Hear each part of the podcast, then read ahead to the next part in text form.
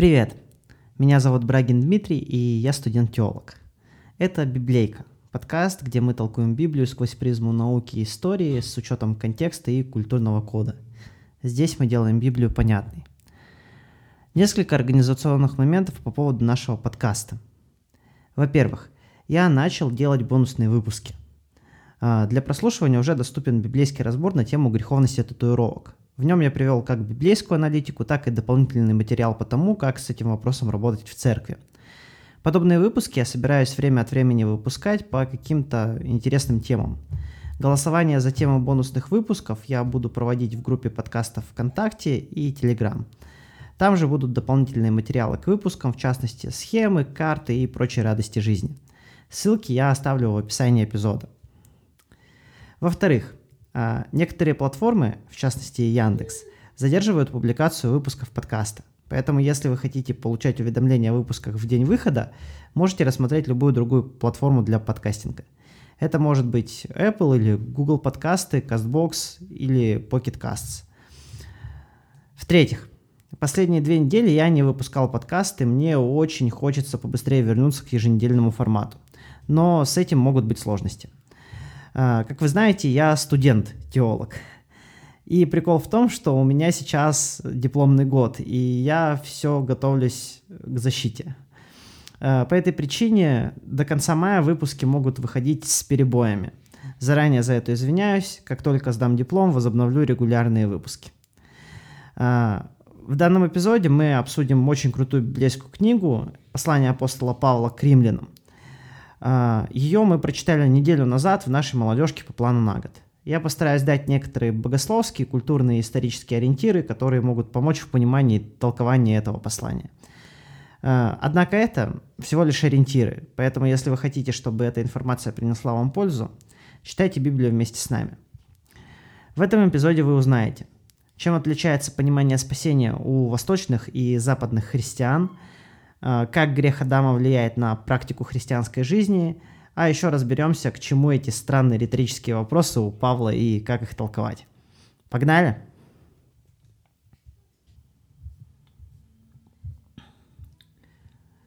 Отлично. Э, сегодня у нас э, на разборе послания к римлянам. Я в переписке вообще как бы Э, несколько комментариев оставил по поводу того, что тот, кто составлял план для чтения, уместил послание римлянам всего в одну неделю, тогда как мы с Левитом парились три недели. То есть вот насколько послание Леви... ну, то есть Левита, оно исторично, ну, то есть когда ты с историческими текстами работаешь, там, в принципе, ничего сложного нет. Ну, то есть единственная сложность — это разобраться именно в э, культурно-историческом контексте. В то время как послание к римлянам это просто богословие богословие, прям такое взрослое э, мясцо, я бы так сказал. Вот. И э, оставлять на послание к римлянам неделю, я не знаю, что можно за неделю в послании к римлянам прочитать и тем более понять, если вдумчиво это делать. Но у нас задача еще круче, мы должны за 40 минут это все пройти. Вот, поэтому сегодня насыщенная программа. Итак, а, послание к римлянам. Нам нужно сначала пройти чуть-чуть, э, скажем так, культурно-исторический такой контекст, обозначить для себя. То есть, что за послание, куда написано, зачем написано и так далее. Вот. Апостол Павел пишет послание к римлянам из Коринфа, а, к довольно зрелой и смешанной по составу церкви. Смешанной по составу имеется в виду, что там были как иудеи, так и эллины. Вот. А, в качестве возможной причины указывают миссионерскую. Павел планировал приехать в Рим, и э, для того, чтобы распространить христианство э, дальше до пределов Запада, ну то есть э, это в Испанию, э, это в другие регионы Римской империи, ему нужна была сильная церковь. И э, прежде всего в Риме, потому что ну, Рим это была такая столица э, мира в то время, и оттуда, в принципе, э, множество, скажем так, экспедиций каких-то, множество путников э, разъезжалось по всей империи. И, соответственно, это было бы очень э, значимым таким миссионерским пунктом. Вот. А, в целом это все, что требуется знать про послание, а, потому что оно вообще не ситуативно. То есть э, там э, минимум э, контекстуального влияния и максимум богословия. То есть мы не увидим там такого, что, как и, допустим, в первом послании к Коринфянам, которое у нас будет, скорее всего, на следующем, а, в следующий четверг, вот. Э, в первом послании к Коринфянам там очень много от контекста зависит. То есть, допустим, э, вот эта вот история с покрытием головы, да, и так далее. Это все контекст чисто Коринфской церкви, и мы это очень хорошо увидим. Э, но в послании к римлянам мы таких контекстуальных вещей видеть вообще не будем. То есть там чистая такая богословская книга. Вот. Пару слов про формат послания. А, послание к римлянам — это письмо, и оно написано так, как было принято писать письма. То есть оно содержит э, такие четыре структурные части, которые были специфичны для античного письма. Это прескрипт, такая вводное, вводное предложение такое. Э, прескрипт, он состоял из э, отправителя, имени отправителя в именительном падеже, э, адресата в, датель, в дательном падеже и короткое приветствие, э, вот, которое в переводе буквально звучит типа «радоваться». То есть вместо того, чтобы говорить «здравствуйте», они говорили типа «радоваться». Вот. Э, допустим, самый базовый пример можем найти в Деяниях, 15 глава, 23 стих. Там прескрипт звучит так апостолы и пресвитеры и братья. То есть это в именительном потяже видим а, отправителей. Дальше, в дательном потяже тому, кому предназначается письмо. Находящимся в Антиохии, Сирии и Киликии братьям из язычников. Вот, в дательном потяже э, обозначаются те, кому написано письмо. И следующее слово «радоваться» просто. Это такая стандартная формула, э, типа как мы на конверте пишем, от кого, кому и какое-то приветствие. Вот то же самое. Вот. А дальше а, шел проэми. Проэми – это молитва благодарности.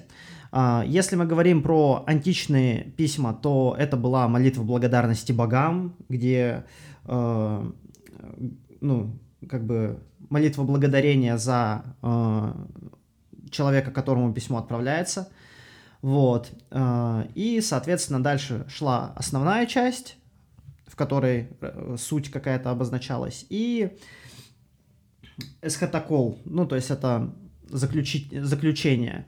Э, в заключении обычно передавались какие-то приветы и так далее. Мы это будем хорошо видеть практически во всех Павловых посланиях. То есть практически все Павловые послания, они составлены вот прям по канону античного письма.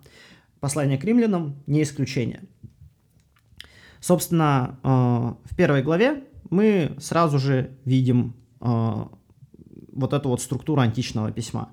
То есть начинается она с прескрипта, э, он расширенный, и мы, наверное, можем даже к нему сейчас обратиться. Вот. Итак, римлянам, в первой глава, первая глава.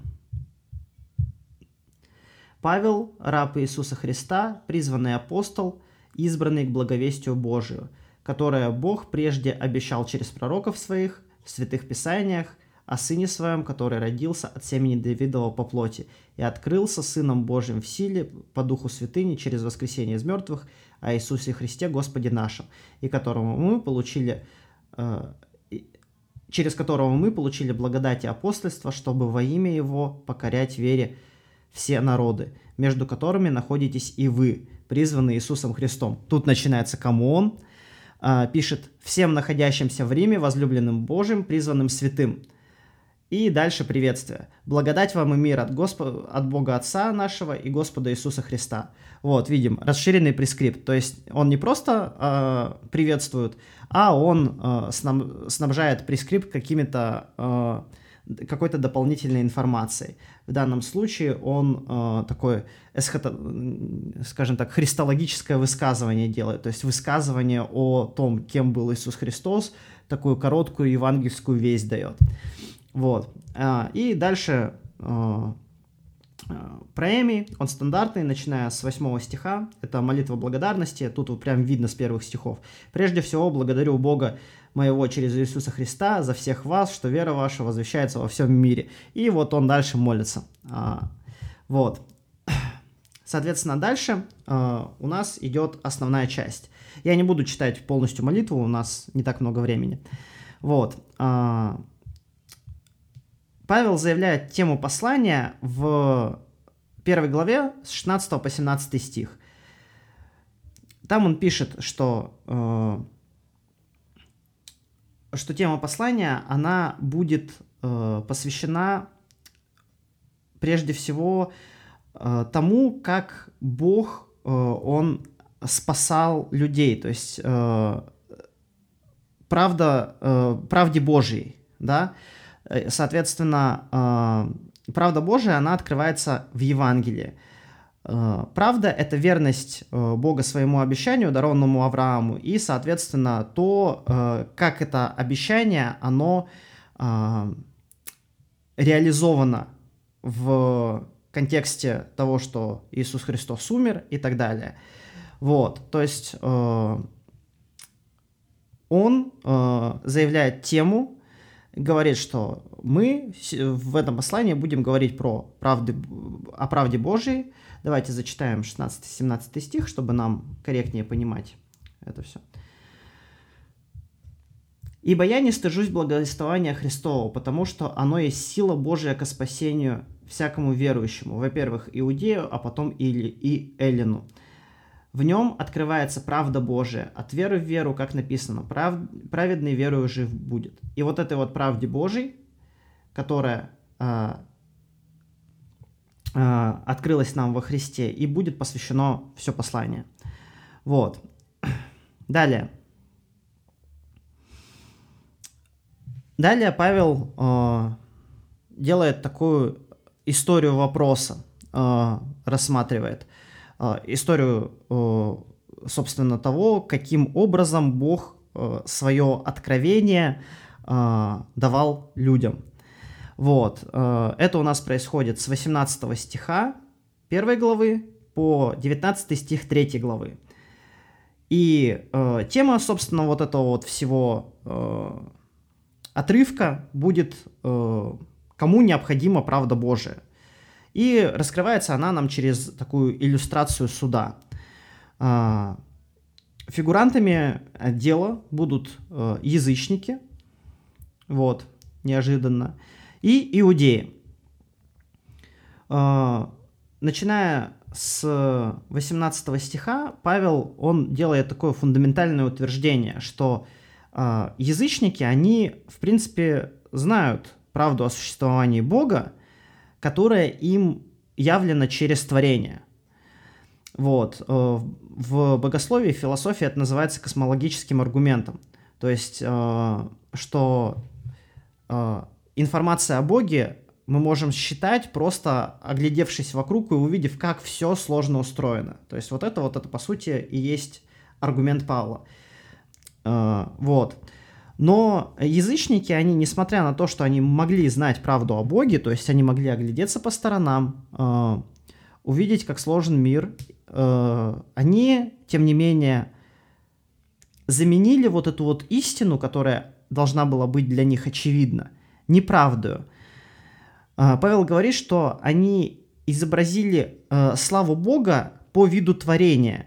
Э, тем самым занимаясь как бы самообожествлением. Мы можем видеть это, в принципе, в римской и в греческой религии, когда боги, они по виду людей. То есть они, в принципе, похожим образом мыслят, похожим образом думают. То есть это такие сверхлюди, люди на максималках. Вот. Они точно так же, как люди там э, имеют свои какие-то пороки и так далее. Они изменяют женам, они имеют э, там э, какие-то э, непонятные связи и так далее. Ну, короче, они вот полностью подобны людям. Вот. И э, Павел говорит, что они э, вот эту вот славу Бога нетленную превратили в уподобили вот в Бога творению, и, соответственно, э, им выносится приговор. За это Бог предал их э, превратному уму.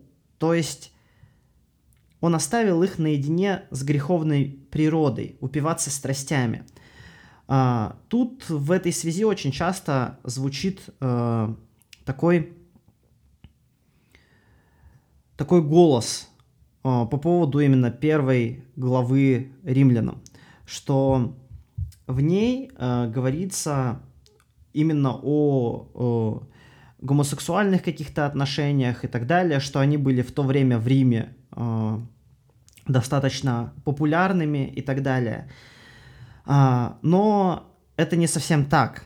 А, вер... Ну, не совсем так, что в Риме они были популярны. Рим довольно а, гомофобной империей был. То есть это не греки, которые в целом достаточно лояльно к этому относились, римляне такими не были. Вот. И э, в этом смысле тут действительно говорится о том, что, э, скажем так, страсти человека, они завели его даже до такого, да, э, до такого человек дошел в своих вот этих вот э, умствованиях, в, своем превратном уме, да, э, но тем не менее это не обозначается как э, прямое следствие, да, то есть это э, как бы высшая точка, по которой можно увидеть это. А, но тут не говорится о том, что э, если, ну, то есть Бог их вот предал в похотях сердец, и они вот все поголовно, э, э, скажем так, женщины с женщинами начали, скажем так, находиться, совокупляться, мужчины с мужчинами. Вот, как Павел об этом говорит, что они оставили естественное употребление и заменили его противоестественным. Вот. А, то есть это, вот это вот высказывание, его стоит рассматривать именно как такую крайнюю степень. Вот, а не что все абсолютно язычники, они в, это вот, э, в этом повинны. Вот, поэтому э, мы видим, что язычники, они в вот в этом хождении имеют такой приговор. Бог их предал превратному уму. Дальше. Давайте разбираться с иудеями. Это у нас вторая глава. И э, в начале второй главы перечисляются, точнее, практически всю вторую главу, перечисляются преимущества того, э, почему классно быть иудеем. Вот. Но также перечисляется и то, что все эти преимущества они спотыкаются о несоответствии, э, собственно, евреев вот этому э, статусу. Вот. И, соответственно, эти преимущества, они как бы нивелируются поведением, собственно, иудеев. И э, с третьей главы, с первого стиха, мы видим э, такой интересный прием. В синодальном тексте он звучит примерно так. Я очень хочу, чтобы мы вот прям непосредственно прочитали это в тексте, потому что с этим возникают иногда проблемки. Римлянам 3 глава с 1 стиха. Итак, а, какое преимущество быть иудеем и какая польза от обрезания? Великое преимущество во всех отношениях, а наипаче в том, что им верено Слово Божие. И тут непонятно. То есть тут у нас идет вопрос, и Павел как будто такой задает себе риторический вопрос, сам на него отвечает. Потом снова задает себе риторический вопрос, сам на него отвечает. А, но на самом деле здесь Павел использует такой э, прикольный полемический прием. Называется он диатриба. Э, что это значит? Это значит, что э, Павел здесь как бы э, говорит с вымышленным оппонентом. И этим оппонентом является иудей, э, который э, возмущен э, в том, что он оказался на одном суде с язычником. И это нам даст на самом деле очень многое для понимания текста римлянам, э, потому что Павел к диатрибам прибегает довольно часто. Вот. И мы видим, что вот язычник, который возмущен, ой, еврей, который возмущен тем, что он оказался на одном суде с язычником, он начинает диалог в начале а, главы номер три.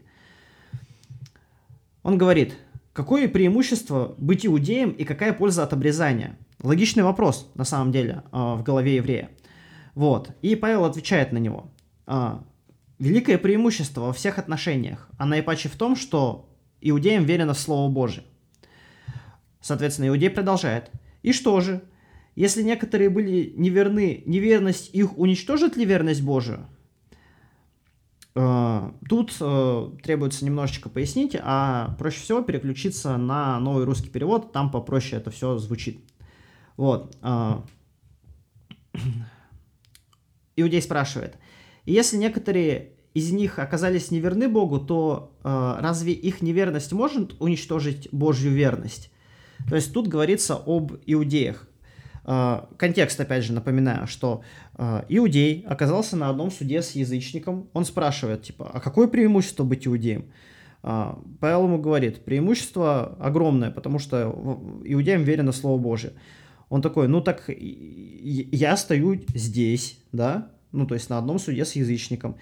И это получается, что если некоторые из иудеев оказались неверны Богу, то разве это может уничтожить Божью верность? То есть он пытается полемизировать с Павлом, типа, а по какой причине я здесь?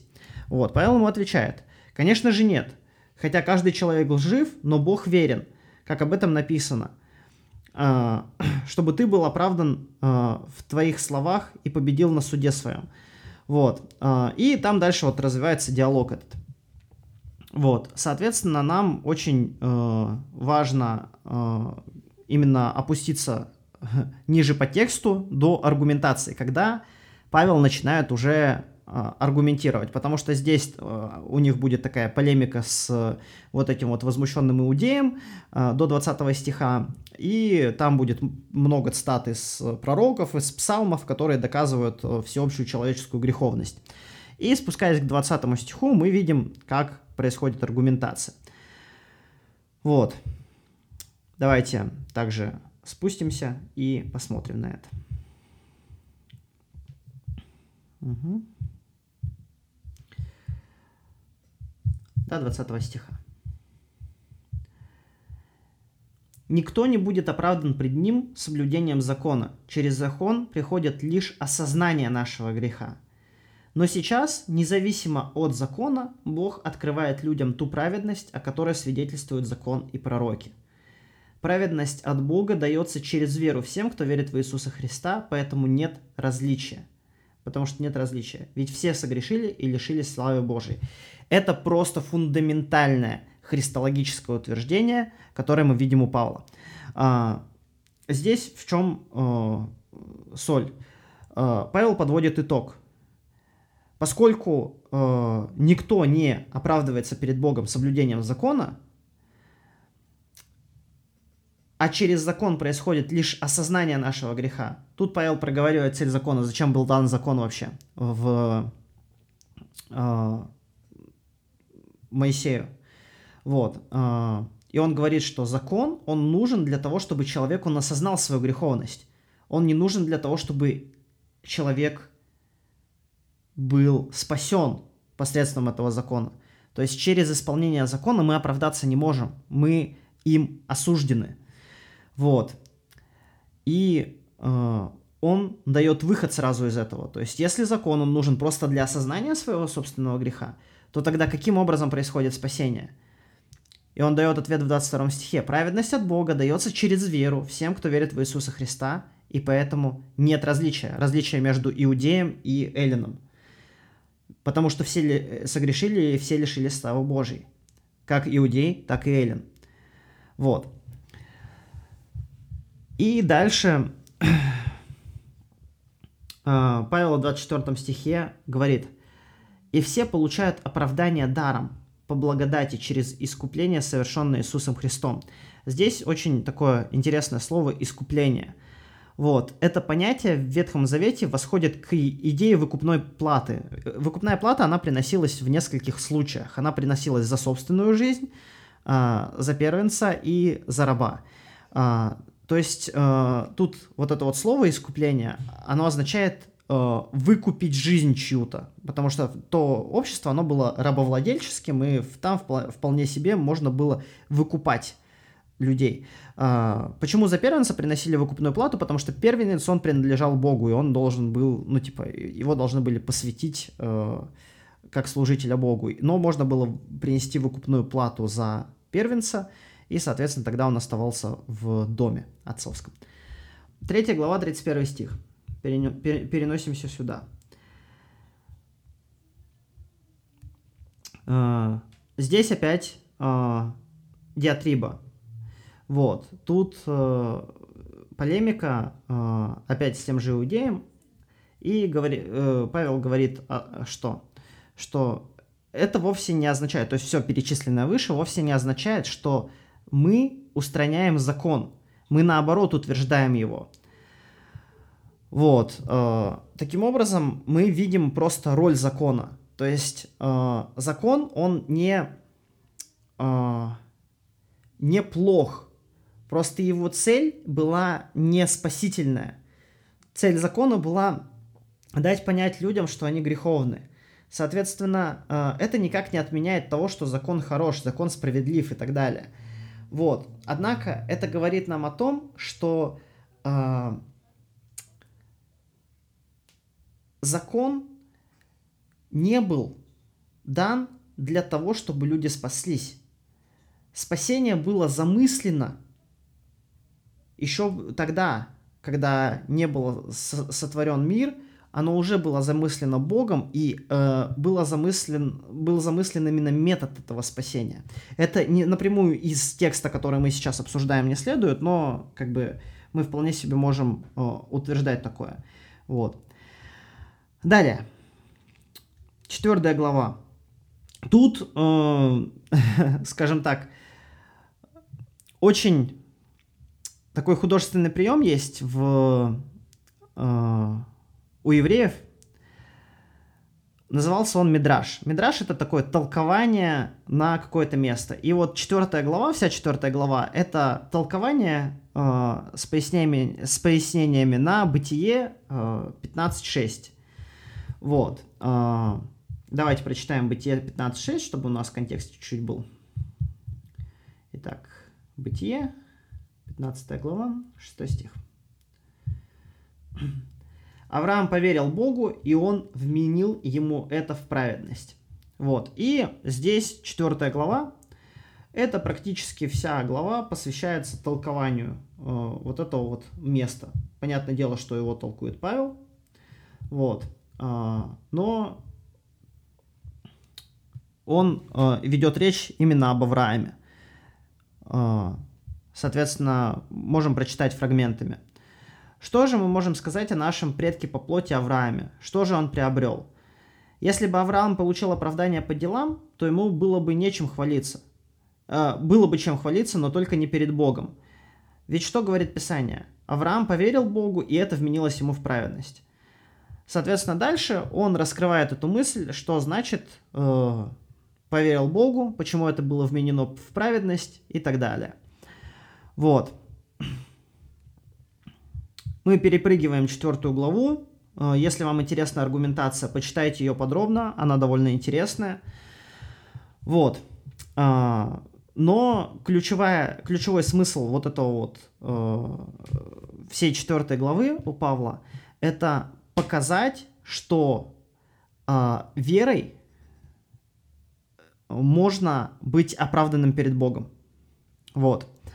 И мы переходим к э, пятой главе, к нашей. И что мы видим там? Мы видим там учение о всеобщей человеческой греховности. Вот. Э, в пятой главе, э, на секундочку, Павел продолжает вот этот вот мидраж на бытие э, 15.6, э, но здесь мы видим один интересный момент в 12 стихе. Давайте прочитаем 12 стих. «Грех вошел в мир через одного человека, а с грехом смерть. И таким образом все стали смертными, потому что в нем все согрешили». И тут очень интересная штука. Очень интересная она в смысле того, как мы воспринимаем этот текст. А, а точнее, как его воспринимают люди а, западные, то есть католики и, и же с ними протестанты, и как его воспринимают люди восточные. То есть православные и те, кто, скажем так, подвергается влиянию православия. А, к слову о нас. А, мы как протестанты а, должны вроде как э, склоняться в сторону, э, скажем так, католического, либо, ну, э, протестантского отношения именно в этом вопросе. Я сейчас его обозначу дальше чуть-чуть. Однако у нас очень часто есть э, такое э, движение в сторону православия именно из-за того, что мы находимся в, под очень большим влиянием православной культуры. Э, вот. И сейчас поймете, о чем речь. Uh, тут есть такой момент. Он чисто на греческом языке будет очевиден, но условно, если мы переводим с греческого как «в нем все согрешили», то есть, как я сейчас прочитал, то есть грех вошел в мир через одного человека, с грехом и смерть, таким образом все стали смертными, потому что в нем все согрешили, то есть в этом одном человеке. Это корректный перевод, так можно? Вот, то э, на Западе это становится э, основой идеи о том, что каждый человек, он своей природой присутствовал в природе Адама в момент грехопадения, и поэтому он непосредственно виновен во грехе. Э, начало такого понимания еще Августин заложил, в, когда он там против еретиков сражался, вот, против пелагианцев. Но суть в чем? Э, в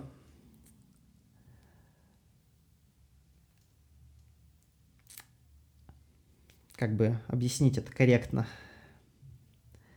В учении о спасении это оформляется в идею э, корпоративной личности. То есть э, есть некий Адам, в нем все согрешили. То есть э, никто кроме Адама, в этот момент не присутствовал, ну, и Ева, понятное дело. То есть все потомки, они согрешили в одном человеке. То есть вот такой вот, как бы, собирательный образ. Вот.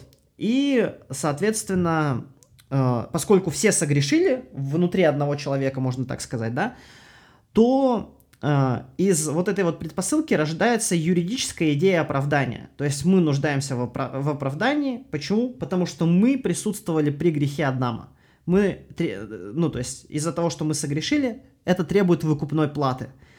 А, и вот эта вот штука, это называется позиционная сатериология. То есть есть позиция перед Богом.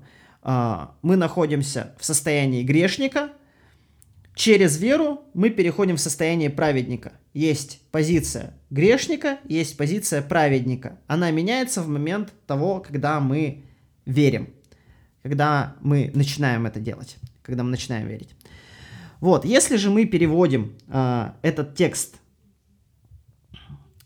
следующим образом, поскольку все согрешили, смерть распространилась на всех людей. Вот, э, так тоже можно перевести э, с греческого. И тут начинается другая чуть-чуть, другое прочтение. Э, прикол в том, что вот таким образом прочитывают православные этот текст. И в таком прочтении виновность каждого человека, она не предполагается. То есть тут как бы идея такая, что смерть, она распространилась на всех людей, и конкретно вины каждого человека в этом нет непосредственной. То есть виновен Адам, а все остальные, как бы, они не виновны в самом факте грехопадения. Да, у них есть как бы отдельная доля вины в их персональных грехах, но тем не менее нету вот этого вот что внутри одного человека э, произошло грехопадение, которое распространилось на всех. И следствие из вот этого вот понимания. При таком прочтении э, грехопадению придается значение такой космической трагедии, вселенской трагедии, в результате которой человек становится смертным, тленным и страстным. Соответственно, искупление в таком случае воспринимается как исцеление, которое совершается э, путем приближения к образу Бога. Э, в православии это называется обожение. Вот.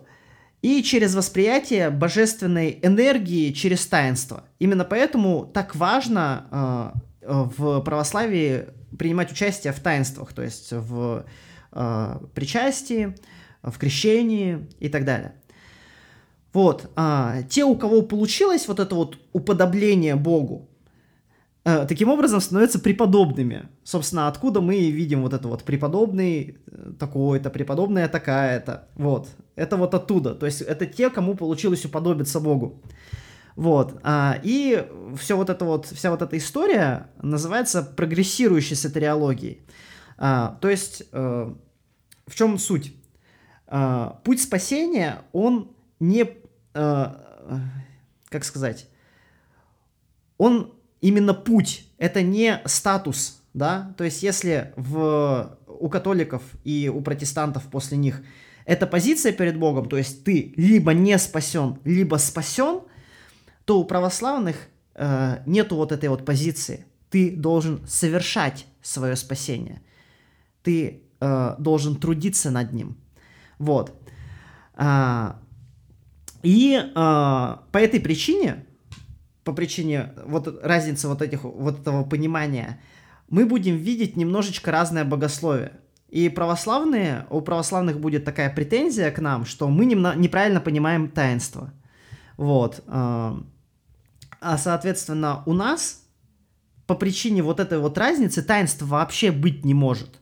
По той простой причине, что мы под таинствами не понимаем вот это вот, э, скажем так, путь обожения, да, то есть уподобление Богу через таинство не происходит. Следовательно, у нас таинство это э, э, они этого смысла не несут, а следовательно э, их у нас и нет, получается, в таком э, именно вот в этом понимании. Вот. И по этой же причине внутри Восточной Церкви, внутри Православной Церкви, нет учения о предопределении. По той простой причине, что э, человек, он совершает свое спасение, там нету акцента на том, что э, предопределен ты к спасению, либо нет. Можешь ты потерять спасение или нет. По, по той простой причине, что ты его совершаешь, следовательно, а там вообще этих вопросов не возникает. Я, может быть, немножечко о таких... Э, о сложных богословских материях сейчас говорю, поэтому если есть вопросы на этом этапе, задайте, пожалуйста, вот, чтобы мы, может быть, разобрали их и уже э, оставшуюся часть э, как бы перенесли. Есть вопросики? Но мы, получается же, как бы и спасены, и совершенно Э, это вот как раз то, о чем я говорю, что э, у нас, э, как у протестантов, находящихся под влиянием вот этого вот, э, скажем так, православного фона, э, мы находимся в культуре, э, скажем так, которая очень пропитана православным влиянием, мы вот так и думаем. Но на самом деле э, и та, и другая позиция, она в Писании есть. И действительно, и то, и другое мы, э, оно имеет место быть. То есть мы, наряду с тем, что мы имеем правильную позицию перед Богом, мы и трудиться, исходя из этой позиции, должны. Но если говорить в богословском смысле, они немножечко противоречивые. Э, потому что если, допустим, э, мы говорим, что существует позиция, да, то мы уже, исходя из этой позиции, делаем какие-то действия. То есть мы, допустим, мы спасены, если мы говорим «да», мы спасены, а, мы а, уже, исходя из вот этого факта спасения, мы трудимся для Бога. То есть а, факт спасения, он преображает наше мышление так, что мы вот, эти, вот в этом измененном состоянии начинаем движение уже искупленными. Вот. А в православии не так. В православии мы должны совершать вот это вот спасение, то есть мы не можем сказать э, четко мы оправданы, да, мы не можем сказать это четко. Мы будем говорить, мы не оправданы, мы оправдываемся. Вот, то есть э, путем соверш... Э, совершения вот этого вот э, обожения, вот. Поэтому в богословском смысле это немножечко противоречивые позиции, и мы, как протестанты, мы стоим именно на позиции такого позиционного влияния. То есть мы либо спасены, либо мы не спасены. Если мы спасены, мы служим для Бога уже из вот этой позиции спасенного человека. Вот. В православии это такой путь искупления. Вот. Ответил на вопрос? Да, ответил на вопрос, но все равно оно как-то так противоречиво. Ну, то есть как, что спасение же, как можно сказать, что уровни, да, какие-то есть, что возрастая во спасение написано, да? Да, да. Мы и мы, мы святые, да, освящаются еще и так далее. Ну, то есть все равно есть, какой, есть какой-то рост в этом. А, конечно, есть. То есть тут э, как бы мы все равно, а, когда мы имеем дело с богословием, мы, э, скажем так, находимся внутри такого пространства э, человеческого разума, то есть того, что э, человек, он пытается себе как бы ответить на какие-то вопросы. Э, вот, у нас есть э, преподаватель в институте, Алита Лутовна, э, она говорит очень правильную вещь, что, конечно, существует и э, позиция перед Богом, да, и существует вот этот вот путь, который мы должны идти. Поэтому это как бы такие вещи, которые одновременно сосуществуют, э, вот, и мы не должны исключать одно или другое. Но именно если в логическом смысле смотреть, то э, мы либо действуем из позиции, либо до этой позиции доходим. То есть это, ну, если мы говорим про такой, э, такую иллюстрацию, да, то вот, допустим, есть у нас две точки, да, на прямой, э, и э, позиционная сатериология, она будет говорить, что мы либо находимся вот в этой точке, в этой точке, да, э, то есть э, одна точка соответствует тому, что ты не спасен, вторая соответствует э, тому, что ты спасен. То есть и между ними нет пространства, то есть ты либо не спасен, либо спасен, и уже вот в это, исходя из вот этого положения спасенного человека, ты будешь э, совершать путь определенный путь э, с Богом, но ты уже спасен. Вот. А процессионная, вот эта вот сатериология, а, она будет говорить нам о, о, о чем? Что вот ты а, являешься не спасенным, да? Но для того, чтобы тебе стать спасенным, тебе нужно пройти вот этот вот путь между неспасенным и спасенным. То есть тебе нужно а, благодаря участию в таинствах, благодаря участию в жизни церкви усовершиться, обожиться, стать подобным э, Богу. Вот. И пройти вот этот вот путь. И в этом смысле, э, ну, конечно, э, это немножечко разные вещи. Потому что, э, когда мы говорим про совершение спасения, э, скажем так, в контексте позиционной сатериологии, мы все равно понимаем, что вот в момент покаяния мы стали спасенными и мы уже из состояния спасенного человека совершаем какую-то Божью работу, к которой нас побуждает Дух Святой. Вот так вот. Но и то, и другое есть, конечно. То есть есть и элемент э, прогресса какого-то, и элемент позиции. Вот.